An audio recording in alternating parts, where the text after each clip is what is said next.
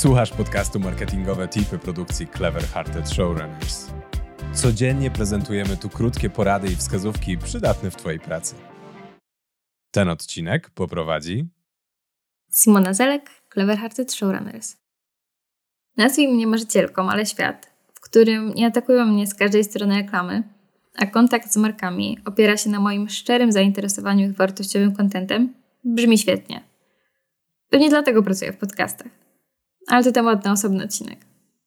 Może mimo wszystko moje marzenia mogą stać się rzeczywistością. Jako ludzie pracujący w marketingu musimy być elastyczni i adaptować się do zmieniającego świata.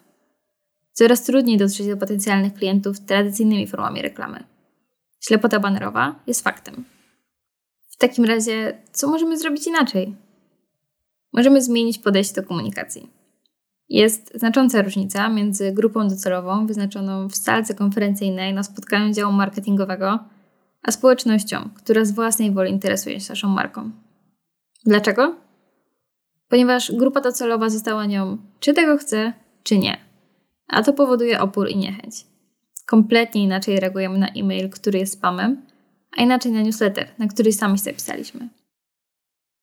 Pozyskanie i utrzymanie relacji z odbiorcami jest kluczowe i bardzo trudne, ale jest kilka rzeczy, które mogą nam w tym pomóc. Pamiętaj, żeby patrzeć na komunikację kompleksowo. Pojawiaj się tam, gdzie są Twoi klienci. Zadbaj, aby kontent był spójny i zachęcał do stałego śledzenia aktywności Twojej firmy. Jeśli możesz sobie na to pozwolić, myśl najpierw o tym, żeby edukować, zapewniać rozrywkę, a dopiero później sprzedawać. Twój odbiorca sam decyduje, kiedy i co chce konsumować. Miej odpowiedź na różne jego potrzeby. Potraktuj swoją komunikację jak wieloodcinkową serię.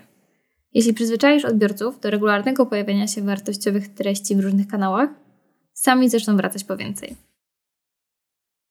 Przykładem marki, która skupia się na publiczności, a nie na targetach, jest Yorkaya. Kiedy korporacyjna konkurencja pokazuje uśmiechnięte, biegające kobiety i niebieski płyn, Yorkaya edukuje. Prowadzi konwersacje ze swoimi odbiorcami, nie boi się trudnych tematów jak ubóstwo menstruacyjne czy pisania wprost o kobiecej fizjonomii. Swoimi działaniami wychodzi dużo dalej poza zwykłą sprzedaż produktów higieny intymnej. Jest w centrum zdarzeń i świadomie prowadzi narrację wokół marki. To odróżnia ją od innych firm, buduje zaufanie i przekonanie, że za marką stoją ludzie, którzy myślą o naszych potrzebach. Mimo, że lubię chodzić z głową w chmurach, to wiem, że biznes rządzi się swoimi prawami. Dlatego, aby osiągnąć złoty środek, warto łączyć działania nieinwazyjne, które wspomogą promocję długofalowo, i działania skupione bardziej na sprzedaży, jak płatne reklamy. Dzięki temu możemy zyskać stałych klientów i wzbudzać zaufanie, a nie tylko jednorazowe transakcje. Codziennie spotykamy się z setkami niechcianych reklam. Postaraj się, aby Twoja nie była jedynie nachalnym spamem.